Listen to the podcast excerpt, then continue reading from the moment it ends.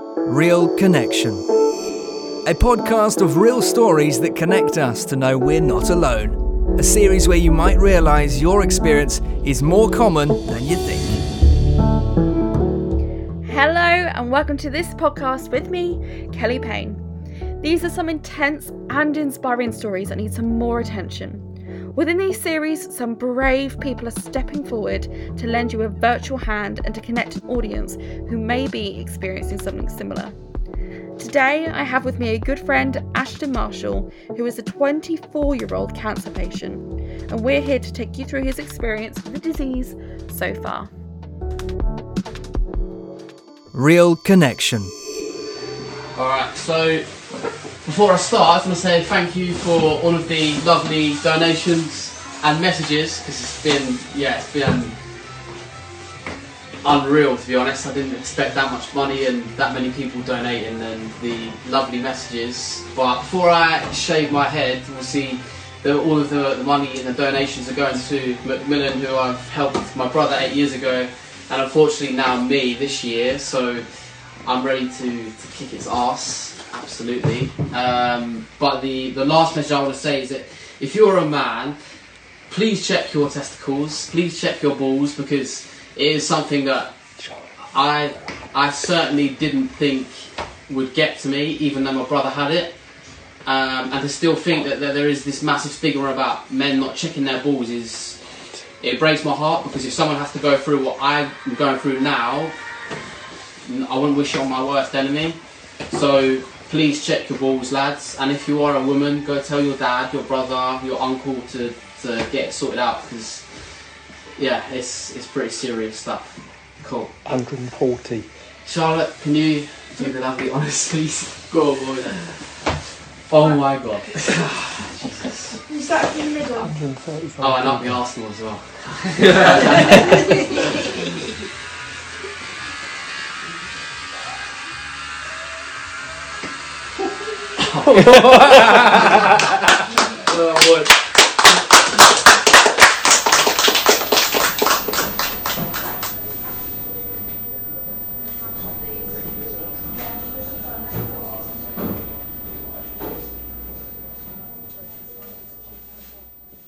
Yeah, I'm recording.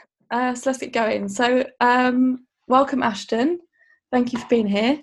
Um, just to begin and to sort of introduce yourself to everyone, tell us about like who you are, what do you do for work, how old are you? You know, just all the primary stuff to get to know a bit about you.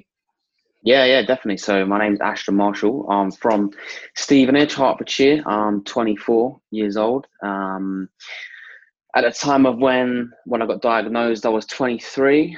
Nice, like to think I'm a nice, fit, healthy young man.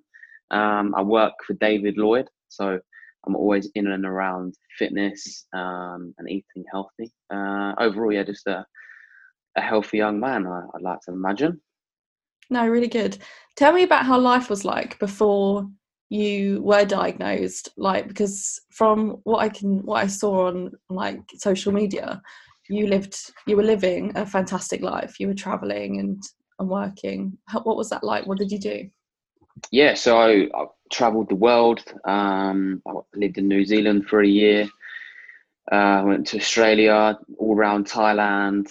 Um, then I came back in 2017. Um, I came back for the World Cup, so I could I could watch the World Cup with my friends. Because that's what I wanted to do: be back with my friend, my friends, and, and see my family after not seeing them for a year. Um, I then went went back to work for David Lloyd and and I got a promotion to become a, a sales manager, which is what what I, I wanted to do originally, but I wanted to get a bit of traveling under my belt first. And then yeah, just just working a lot really. I kind of put my my job as my first priority. Um, tended to go out at the weekends with my friends just down the pub, typical um, you know, go out for a, f- a few beers, maybe going out a bit too much in the end. Um, going on holidays with, with the lads as well. So nightlife was for me was was pretty normal. I'd always make sure that I would, if I was earning a decent amount of money, that I'd that I'd spend it, and I'd make sure that I'd make the most of, of life whilst I'm young, because I know that one day I'd have to grow up and and essentially uh, be an adult. So I was to say I was yeah I was le- definitely living life to the full. Yeah, um, I remember just being. Um, you were one of the people who used to just be so jealous of like your lifestyle and what you were doing. It just looked so amazing, and I think it's just what we all aspire to do. Um, so yeah, I think that's I think that's fantastic. Um, so moving on to your diagnosis, tell me about around that time when you realised something wasn't right. What what was it that made you go to speak to a doctor? Yeah, so I um I found I found the lump in my testicle in I think it must have been about July time in 2019, and it was tiny. I didn't I didn't think anything of it. Um, my brother had gone through testicular cancer eight years ago, and I got told back then by his doctor that you need to be careful. And um, we don't have the same dad; we have the same mum, so he's he was pretty adamant that I might not get it, um, but just be aware. So I was always fully aware that if I if I had a lump, go get it checked. But I was just in a situation of of me being so you know um, like an alpha male or no way, like nothing like that could could get to me. It will go. Um, I was actually on a lads' holiday in Croatia, so I, it was the last thing in my mind of going to the doctors. And then over the months, it got worse. But I got promotion at work to go to work for a bigger branch um, with a big pay rise, and I was like, yeah, like no way. I was all zoned in on that. And then I met my my now fiance Charlotte, and in in October. We've known each other for five years, but we got together eventually uh, in the October. And she kind of just wound me, wound me in really, and stopped going out. I kind of cool, calmed down my my lifestyle, and then I got really ill at the beginning of December. I had a, really bad chest infection, um, and I'll never forget. I was at work in, in the evening, and I, I rang Charlotte and I said, "Charlotte, I just don't feel right. Something's wrong." And she said, "Well, what?" I said, "I'm I can't, but like I'm so cold. I literally had, had two coats on. I was in my office on my own. I had the radiator like right next to me, um, and something was wrong. I felt like my body was shutting down. It was really strange. She she, she said, "Call one one one." Um, but yeah, again, I was like, "No, like I'm not doing that. That's silly. Like I'll just go home and have a Lemsip, and it will all be okay." Um, but I did call one one one, and I said like, "This is my I've got a chest infection, I think." But whilst I'm on the phone, I need to tell you I've, I've found a lump in my testicle and it has got bigger um, over the course of like five months. And the guy on the, the phone said, You need to go to hospital now. Like, you need to go um, and get it checked.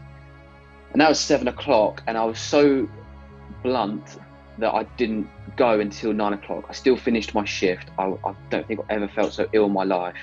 Um, and Charlotte met me there and that was it. Really, that that was it. They um they said there and then you need to go for blood tests, um, and then the next day, he she she said to me, go get a few blood tests and we'll let you know like what what your markers come up as, and then Christmas Eve I got the di- diagnosis of um, having stage two testicular cancer.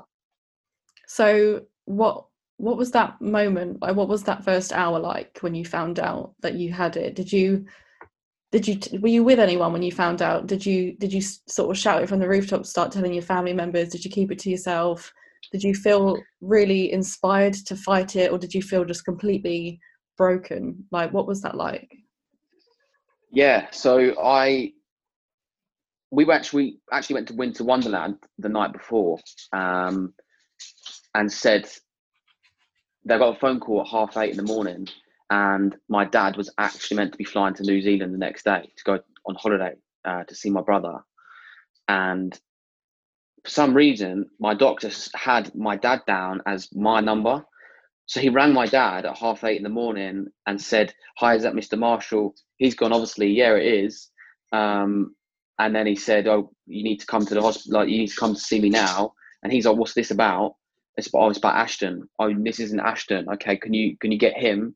So my dad woke me up, um, and Charlotte was with me as well. And he said, "What's going on?" Like your doctor, because I didn't tell him because I wanted him to go on holiday, and it yeah. might have been a cyst, it might have been nothing.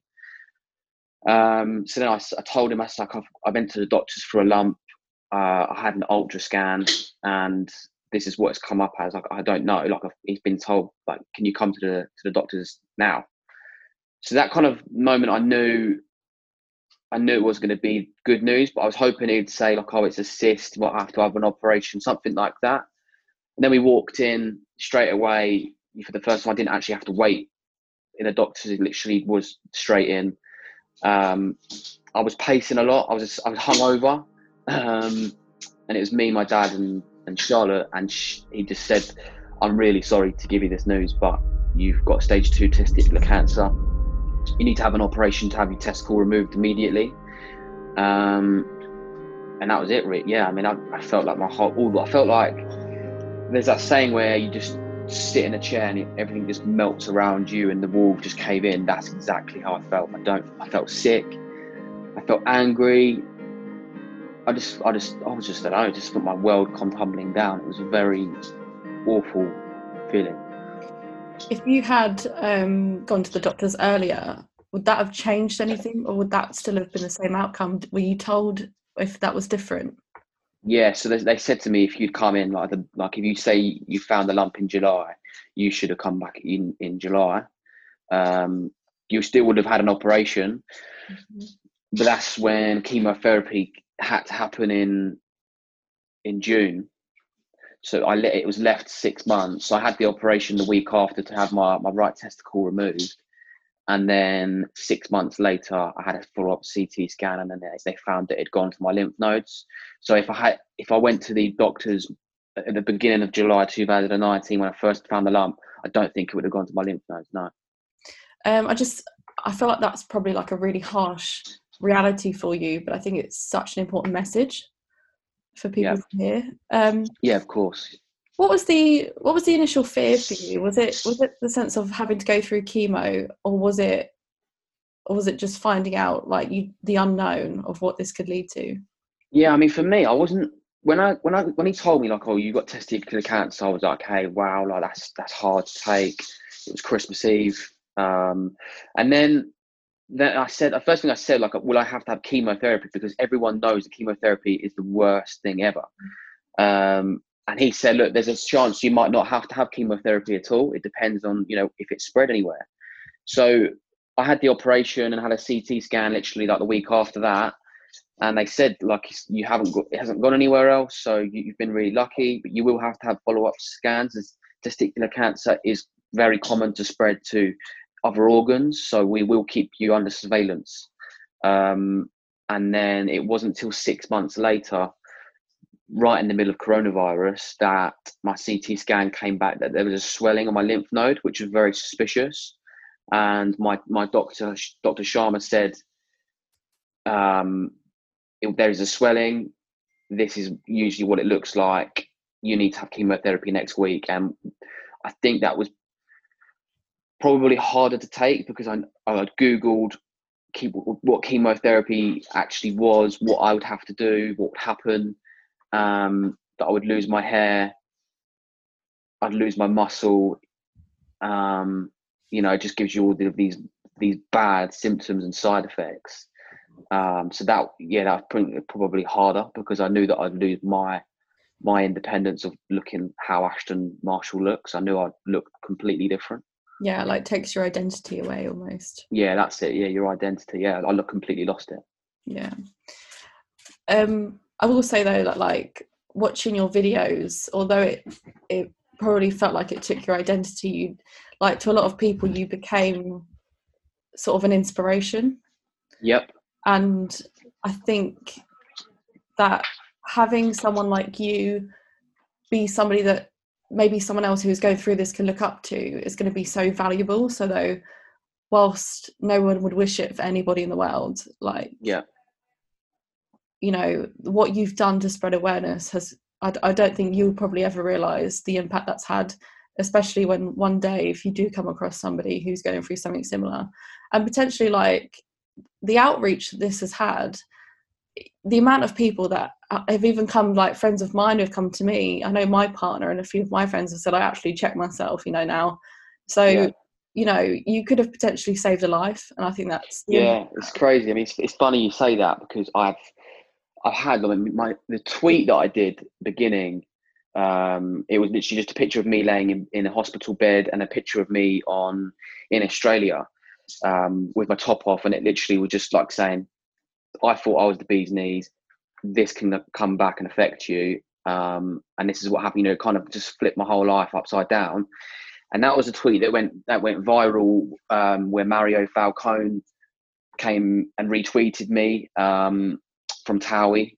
Um, a few footballers messaged um, like Paul Paul Merson, Tony Adams, which was absolute craziness.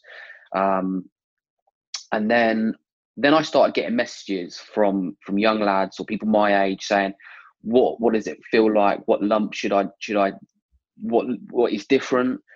Um, and I think since the tweet I did in in May, I think I must have had about forty to fifty lads message me and say, "I found a lump. I'm going to get checked." Um, and then more so recently, since I did the video on Instagram, um, just explaining about my update about how it had spread to my lymph nodes. I had a girl who went to primary school with called Molly Ewins, and she said, Because of you, I checked my boobs, I found the lump, and I have got breast cancer. And I was literally like, Oh my God. Um, luckily, she's had it removed and she's not got to have any chemotherapy, touch wood. Um, but that that was I actually read that when I was going to the hospital for a follow up CT scan, and I actually looked at my phone. I remembered her. She left school in year four, and she's still found me viral on Instagram, and she's found a lump in her boob, and yeah, I just I just yeah, it just made me cry. I bawled my eyes out. Absolutely craziness. Um, but yeah, she's she's now all good. Thank so God. you literally like so there's no way of saying if or but you've literally impacted someone's life. You've potentially saved someone's life. I mean how how like incredible is that? Like honestly I, yeah, I it's, it's absolute madness. i'd love to continue commenting but i don't think there's words. Um so uh so what treatment was you given? You had you had chemotherapy how much of it? And just describe to because i don't know much about chemo. I know it's a terrible experience and it like completely strips you of any good feeling but like tell me what it was your experience was like Yeah, so I started chemo on June the 15th. I was told I was going to have three rounds, um, and it's called BEP chemotherapy. So I think it's called, I don't know what, I forgot now. It's, uh, B is for bleomycin, E I can't remember, and P is for platinum. Um, it's what you, it's the chemotherapy you have for testicular cancer, mostly prostate. Uh, one round is five days in hospital. You go home for a week, you go back for one day, then you go back home for another week, and then you come back in for one day. You're stuck to a drip for eight to nine hours a day in hospital. Um, and I had a PICC line through my bicep. So it was um, essentially it's like a tube that gets input through your bicep and it goes all the way around through your armpit, through your chest, into your organs. Um, and slowly, as the drip goes through, it will just slowly drop throughout the day. The sound of the machine, I do not miss at all. Um, it's horrendous and it haunts me to this day. It's oh, it just brings back so many bad memories. But with the the rounds, I had to have three rounds. So it was nine weeks in total. Um, you start to lose your hair two weeks in. I shaved my hair off for charity because I just couldn't feel like I could face the the moment of pulling out my own hair or it, it falling out. I actually shaved my hair too too early because it started to grow back, um, and it was probably about a, a centimeter or two. Um, and I was around my mum's actually after my first round. I felt quite well. I actually felt quite normal still. Um, but I do remember just, I think I put my hoodie up, and when I put it up, like uh, I got just like a clump of hair like in my eye, and I was like, "What the hell?" Um, and then I look, I looked in the mirror, and I was like, "Oh my god, I've just got a lump of hair come out." I literally just remember like just cleaning my hair and just washing it back and forth, and all of my hair literally just came out. It was very bizarre, heartbreaking. Um, yeah, I cried. It was it was quite a, a, very surreal moment. I had really bad skin, my acne. I had acne before anyway, um, but it was literally all over my body, my chest. I've got scars from it now, my chest, my back, my shoulders. Um, that was horrendous because I've always been one to look after myself. Um, and then I, I wasn't sick once, which the doctors were quite surprised at. But I had lots of anti-sickness. So I was put on a lot of steroids. So I put on a lot of weight and lost all of my muscle. I was quite flabby, which for me was quite harsh. I've always, from the age 16, been in the gym and had a six pack, had a, had had pecs and had nice toned arms, things like that. I looked after myself. What I looked like was, was very precious about the way I looked. Um, but mentally, I can't really describe how strong I am now. Nothing, nothing will ever defeat me at all. Sitting in hospital for five days on a drip for nine hours a day is painful, um, especially as the rounds went on. It literally it did get harder and harder. Um, to put it into perspective, the first week of hospital for my first round, I was playing PlayStation all day, five hours a day, which was brilliant because I'm not allowed to do that at home with Charlotte around. But on my last round, I, I couldn't even get up to turn the PlayStation on. I was that drained, that tired, um, and that negative that I just sat in my bed with with Spotify on, listening to music. It was it was quite depressing the last the last week actually, but also a big relief. That I knew I was at the finish line. Yeah, absolutely. Um, did you so? Has this changed your perspective on life at all? Like, do you look Yes. at things differently? And Yes, hundred percent. I know that's quite a big question to ask, but is there any specific ways, or is it just is it just genuinely just your perspective? You you value things differently. Yeah, I mean, I've always been one to have fun and you know have no limits. I think now I'm a lot more laid back. I think before I used to care about what people think um, about me or about about situation, about politics, stuff like that. I'm, now I'm just so much more laid back um, in terms of not like I don't care about anything, but I'm a lot more. "Mm, Don't worry, it will sort itself out. You could have had cancer. That's what I kind of think about, and um, yeah, what doesn't kill you definitely, you know, certainly makes you stronger for sure. So you spoke about um, some of the impact of chemo. What was it? How how are you feeling now? Chemo, your chemo is finished. Is that right? Yep. So my chemotherapy finished. Um, I think it's about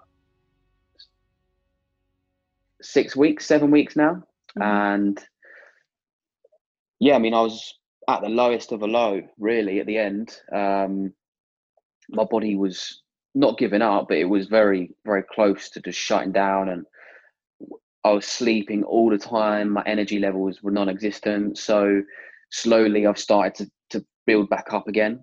Um, two weeks after, they said, uh, two weeks after your your last dose of treatment, you should start to feel more human. It takes up to 14 days for immune system to build up again. Obviously, this is all throughout the pandemic as well through through coronavirus. So I had to be extremely careful about you know going back to the pub for the first time, going to work, um, exercising. I was fine. I, I went actually. I was insistent on doing a 5k run because that's what I, the last piece of exercise I did before I started chemo, and I did five kilometers run in 25 minutes. And when I did it for the first time after chemotherapy, it took me one hour. So it's added 35 minutes, and I was I was very fit before, but and I thought I can't be that unfit now. Um, but it's added 35 minutes to my 5k time. It's absolute craziness. That's quite um, that's quite an interesting scale to look at it. I mean, I can't even imagine doing a 5k run at the moment. So your fitness is still uh, heavily above mine. um, but no, honestly, that's uh, it's just you know an amazing story. So things got bad again. You got you got some bad news that had spread. Um, yes.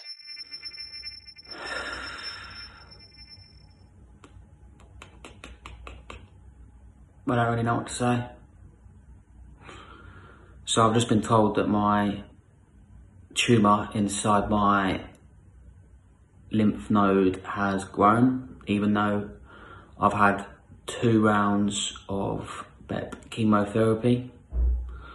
I've come in here today to start my round three, um, and my doctor said that I'll still have round three, but I will have to have a serious operation where they'll cut my stomach open from from here down to the bottom of here um, to remove my lymph nodes because they're cancerous.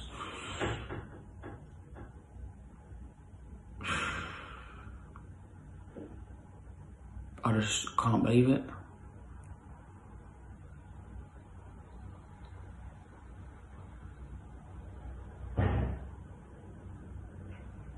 Life's not fair. Telling you now, life is not fair, and there is no such thing as a God at all, at all. Yes, yes.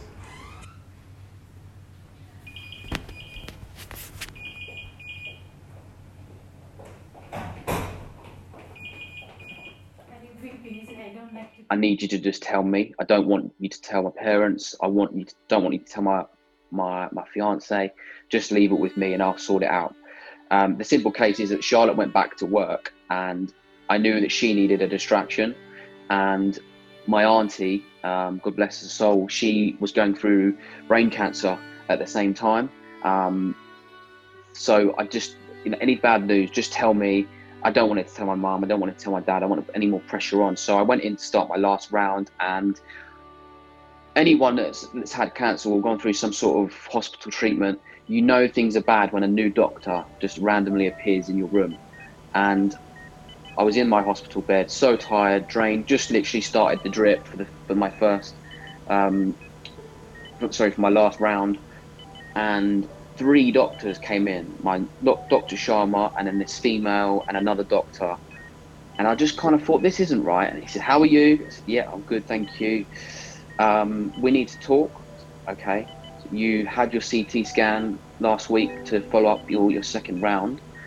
I was like, Okay. Um, there's no easy way to say this, but unfortunately, there is a swelling in your lymph node that has increased and it looks like it's a tumor and I just I was, just I was sorry.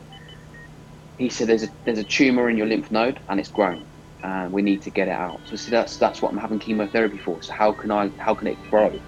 Chemotherapy is supposed to kill something. In this situation, unfortunately, this chemotherapy it hasn't worked as well as what we thought. Um, so that's okay. That's okay. So can you just up the dose? Can you? Am I going to have to have a couple more rounds? Bear in mind that was that was that was enough. Like three rounds was enough. But if I had to have another round, I could kind of get my head around it. But he said no. We will have to have an operation uh, called RP-LND. Um, I just kind of didn't. everything was going through one ear and out the other. I just kind of just was like, what is going on? Like, what, this doesn't make sense. You must you must have the the wrong scan. It must be someone else. Mm-hmm. Um, I said to him, I said, what are the odds of this happening? And he said it's one in ten. And I said, I can't believe it. I cannot believe it. And he said, oh, I'm, I'm so sorry, but um, there's no easy way to say it, but you'll have to have an operation before the end of the year. And it, it's an operation, and they will cut me up open from the, the bottom of my chest all the way down to, to my just below my belly button They'll take out all of my organs that are in the way, remove them out of the way, get to the back of me, remove all of my lymph nodes, my left and my right, even though it's on my right lymph nodes. Lymph nodes are like ladders and they will literally keep on going up and up, so they need to remove all of them. Um, and it's an eight week recovery, really. So, just as I thought things couldn't get any worse, they, they really did. Um, and obviously, it was I was in hospital on my own and I think that's probably like the the only time I felt like giving up and just thinking, Joe, what? Just just do whatever you want to do now. I'm, I'm give I'm going to give up. So that was yeah, that was harder than being told you've got cancer, being told you've got to have chemotherapy. That was the hardest moment. Being retold, and yeah.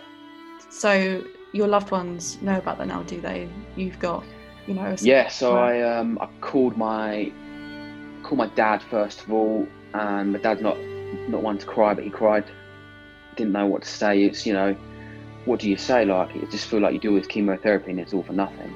Mm. Um, and then the, the, hard hard one was was obviously telling Charlotte. I couldn't. How do I break it to her? Um, so I called her her mum and her dad and said, look, this is a situation. So obviously they were upset. Um, I said, like, Charlotte doesn't know yet, so how, you know, you're her, you're her parents, like, what's the best way to tell her? They said, we wait till she finishes work, um, and then when she gets home this evening, you call her, and we'll make sure that we're right next to her when you tell her the news. And yeah, she kind of just screamed, and yeah, that was quite hard to hear over the phone, considering I couldn't see her, do anything, couldn't hug her. Um, but to hear it, her breakdown over the phone, that was heartbreaking for me. No, like I can't. I literally cannot imagine. Like, I think that almost hearing that is, you know, and it it's just it's just more more more of like the burden that this disease has put on you and it i think having to tell other people like that's the part that really like shakes me. I don't know why Yeah. that's the part that shakes me. I think it's just because i maybe it's because i knew most of your story beforehand but you know knowing how amazing your family is and you know i know i know charlotte well enough to an extent you know to know what an amazing person she is and just to have you and your whole family go through that is uh, like a really tough thing to hear. Mm, um yeah, you just couldn't write it. you couldn't. You really couldn't. So you have a video about uh, telling us uh, the moment it was a really brave raw video telling us exactly when you found out that it, it had spread um, and Yeah. you said that you don't believe in god does that Yeah. still stand were you were you a religious person beforehand I don't. I'm- I've never. I- You know, I went to a Catholic school, um, primary school, and I, I wouldn't say I'm I'm religious, um, but I I support. You know, I don't. If anyone thinks, you know, and they're they're religious and they believe in a God, then you know that's that's their decision. But no one could sit here in front of me today and say there is a God out there because I I asked for help. I did. Didn't you don't know? You, you you talk to yourself and say some funny old things when you're sitting in a hospital bed on your own in a room for for nine hours a day, five days in a week, with a drip in your arm. You say some weird stuff, and I did. I did ask God for help. I did ask for someone up there to help me. Um.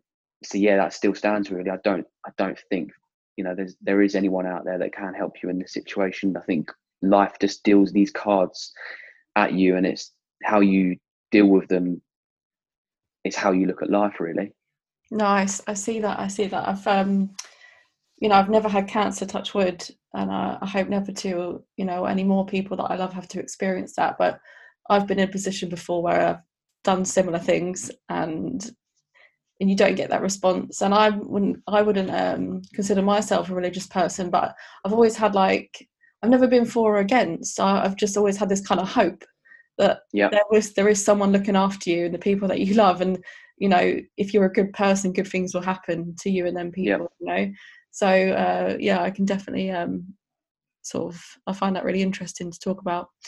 Um so talk to you've you've spoken about the operation and so that's this year is it? That's coming up. Yeah it should be the first week of december. I'm i've got my pre-operation assessment just to make sure i'm, I'm not haven't got covid anything like that and i'm healthy enough. And then a week after that i should have the operation. So it'll probably be end of november beginning of december so how will how does covid affect that you can't you can't have people come and visit you is that right Yeah, so yeah, it's strictly it's in a Royal Marsden, so there's a COVID-free hospital, which is brilliant. Um, it's where most major operations take place, and there's no visitors whatsoever. Um, and when I get home, it will be isolating for a good two, three weeks with my with with Charlotte and my dad. So how do you feel be tough to take as well. Yeah, it's tough. Do, do you know what? I'm actually quite used to it now because I don't know anything any anything different throughout my nine weeks of chemo. A hospital, I didn't have any visitors then, um, but the nurses become like your best friends anyway. It's absolute crazy. So I'm still talking to some of them now. They're absolute. They are superheroes, and the NHS are. I couldn't thank them enough. They are absolutely unreal and so fantastic at their jobs and what they do. To be, you know, qualified in medicines and how to, to give treatment but be a counsellor at the same time is just incredible. So yeah big up to the, the nhs as well. Absolutely, absolutely. Um, so, just rounding up to the last few questions, um, what support did you receive throughout, like, to from your, you know, your friends, your your fiance, your family, and interestingly, I think, I think if somebody, so I, I have a few friends, for example, who are going around going through some difficult things at the moment, including yourself, and it's it's tough to know what the right and wrong things are to help them people and everyone seems to respond differently and some people want you know messages every day and others don't. So what was it for you that really helped you get through this difficult time? And what are some things that maybe someone could do that just isn't isn't helpful yeah i mean social media got me through it 100% just because i, I, I spoke about what's going on with me. Um, I wasn't shy. I wasn't embarrassed to, you know shout out from the rooftops that yes, I've lost a testicle. I've got no hair. I've got cancer. But I'm telling you because I want to help you. That helped a lot. So if anyone has to go through anything similar to me, then I'd just say, look, just be proud, pump your chest up, and just go for it. And tell people. Don't be scared to tell people because that will help you through it. Um, just talk talk to people, talk to them. If there's someone's going through for a rough time, just talk to them and just just ask them the most upfront questions because it makes them feel more normal. That made me feel more normal when my friends were asking me like genuinely, what's it, what is it like? But I've had some friends that that aren't friends anymore because it didn't message me at all, which is crazy. Um, so just just talk to them, make them feel normal, see them if you can, FaceTime them, make them feel a little bit more normal. I mean, my mates organised like a FIFA tournament online because I couldn't see them. Um, my family were incredible with just hosting like Zoom quizzes and stuff like that. It was real good fun. So just make them feel normal and go for it. Don't be don't be scared and and ask them anything because they will they, they will tell you the truth because they just want to be able to, to air any problems and, and just get it off their chest. That's that's really great. One, what um what platforms did you reach out to that helped you? So like I'm hoping that somebody who oh, I don't hope that anyone's going through this, but I hope that if, if somebody is, what helped you? Is is there online platforms? Are there people out there that support you? Yeah, so Twitter has been amazing. Um, they've been incredible in terms of the, the, the people that I've met. I've actually met a guy called called Jake. He's probably one of my best mates now. It's crazy. I've never even met him in real life before. Um, and he's from he's from Sunderland, way up north. So he is going through brain cancer at the moment. Uh, he's been he's actually touch wood. He's he's actually all clear now, um, and he's in in remission. So it's been absolutely fantastic just to go through a journey with him. Um, both you know compare what hospital food is like. Um, where we like our needles being put is quite a funny one, really. It's exactly the same as going like going through it at the same time with my auntie. We'd have exactly the same conversations and make each other feel normal just for five minutes. Um, but Macmillan have been brilliant as well. They they have so much support to give out. It was free, literally a free counselling. Um, they were giving you grants. unfortunately, the, obviously because of coronavirus, they had to stop a lot of the support that they give. So they usually come into your ward, and they give you massages. They'll bring celebrities into the the ward for the day, bring footballers in to see you. So yeah, it was. I mean, that was gutting to not go through that, but Macmillan were, were absolutely fantastic in terms of support. They'll give you anything. And is there an overall message you just want to make to people who are listening just, right now? Lads, check your balls, and ladies, check your boobs, because life is too short, and you don't know what's going to be around the corner. Um, tomorrow is never guaranteed. So, yeah, just if if I could say one message, it would be check your balls, lads and ladies, check your boobs, because no one is is invincible, unfortunately. No, brilliant. Uh, thank you so much. Um, I hope you're happy with me doing this, but I'd like to dedicate this uh, to your auntie, who oh, lovely, yes, um, who you've sadly lost, um, and um, you know, God rest her soul. And uh, thanks for being here today and spreading your message. I think it's, I think what you're doing is honestly amazing, honestly amazing. So brave, and you you've already helped so many people, as we know. So, thank you thank you very much for having me on. Been brilliant. So it's the morning after being told that my chemotherapy treatment will be finished in 14 days, which is great. Um, but it's also the day after me being told I'd have to have a serious operation um, as the chemotherapy isn't isn't getting rid of the tumor in my the right side of my stomach in my lymph node. Um,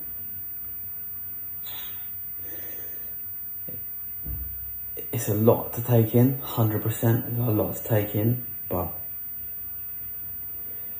it's just another hurdle, right? It's a big hurdle. It's going to be a, a four hour operation. They're going to cut open um, my whole stomach from the bottom of my chest to below my belly button. I'll be in intensive care for a week and then it's a six to eight week recovery after that. Um, I'm still digesting it.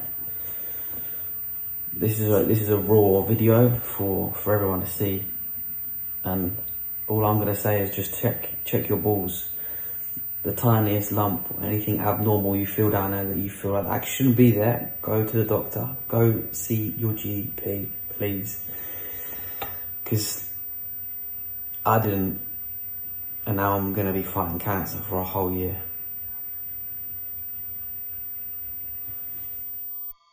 Real connection.